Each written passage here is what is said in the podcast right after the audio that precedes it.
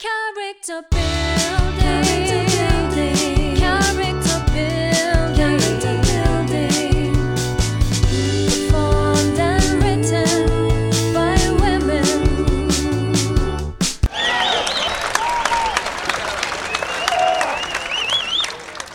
Oh, thank you for inviting me here today. Seeing your young and wishful faces reminds me of when I was your age, having just won a scholarship for the MA in Performing Arts.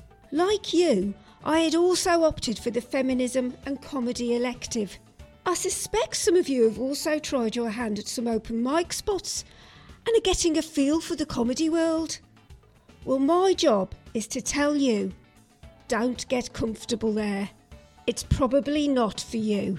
So let me tell you a couple of anecdotes from my experience which you might find helpful. Picture this it's the 1980s, big hair, second hand clothes, all belted in. I was a young campaigner during one of my long summer holidays from university. I'm sure you can imagine how beautiful, slim, and attractive I was, although appallingly dressed, with a real thing for fingerless gloves. I was working in the equity office and was attending a trade union event about resistance. Bobby Knutt was entertaining the crowd, and there was laughter.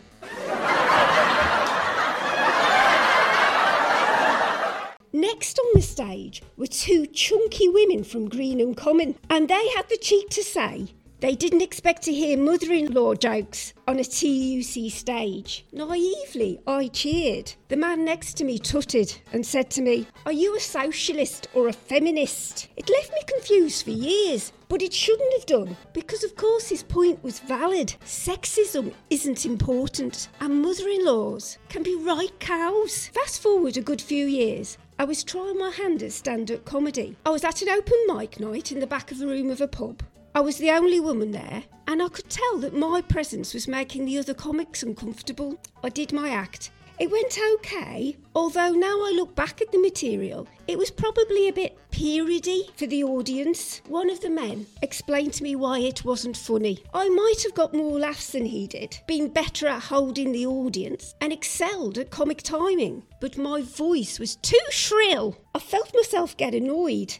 But then he told me I was a MILF, and I realised he was right. My big gift is not making people laugh, but looking unthreateningly sexy. So, the best piece of advice I can give you is stop trying. Get yourself a proper job, like mine, a respected academic. I have just won a sizable grant to undertake a critical discourse and narrative analysis of the Fast and Furious movie franchise. I mean, we all know cars can be fast, but can they be furious? I'm the woman to find out. So instead of comedy, do something worthwhile like me. I'm not saying none of you can be funny. You there, keep putting on the pounds. Men will love to laugh at you. And yes, you, the girl hiding in the back that nobody notices. I see your potential. You can be the funny sidekick to a much prettier main actress. And for the rest of you, I'm not saying you can't ever be funny. If you ever find yourself lost for a comedy response, look at some of the classic female movie moments. You can always fake an orgasm or shit in the street. It's guaranteed a laugh. I would take questions now, but I think you really need to mull over what I've said to you. Like my mother always said,